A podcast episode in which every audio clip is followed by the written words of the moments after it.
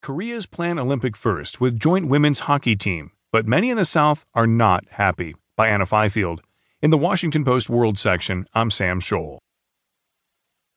Many South Koreans are up in arms over a plan to field a single Korean women's hockey team at next month's Winter Olympics, viewing it as a step too far in the government's attempt to bring about a thaw in relations between the two Koreas.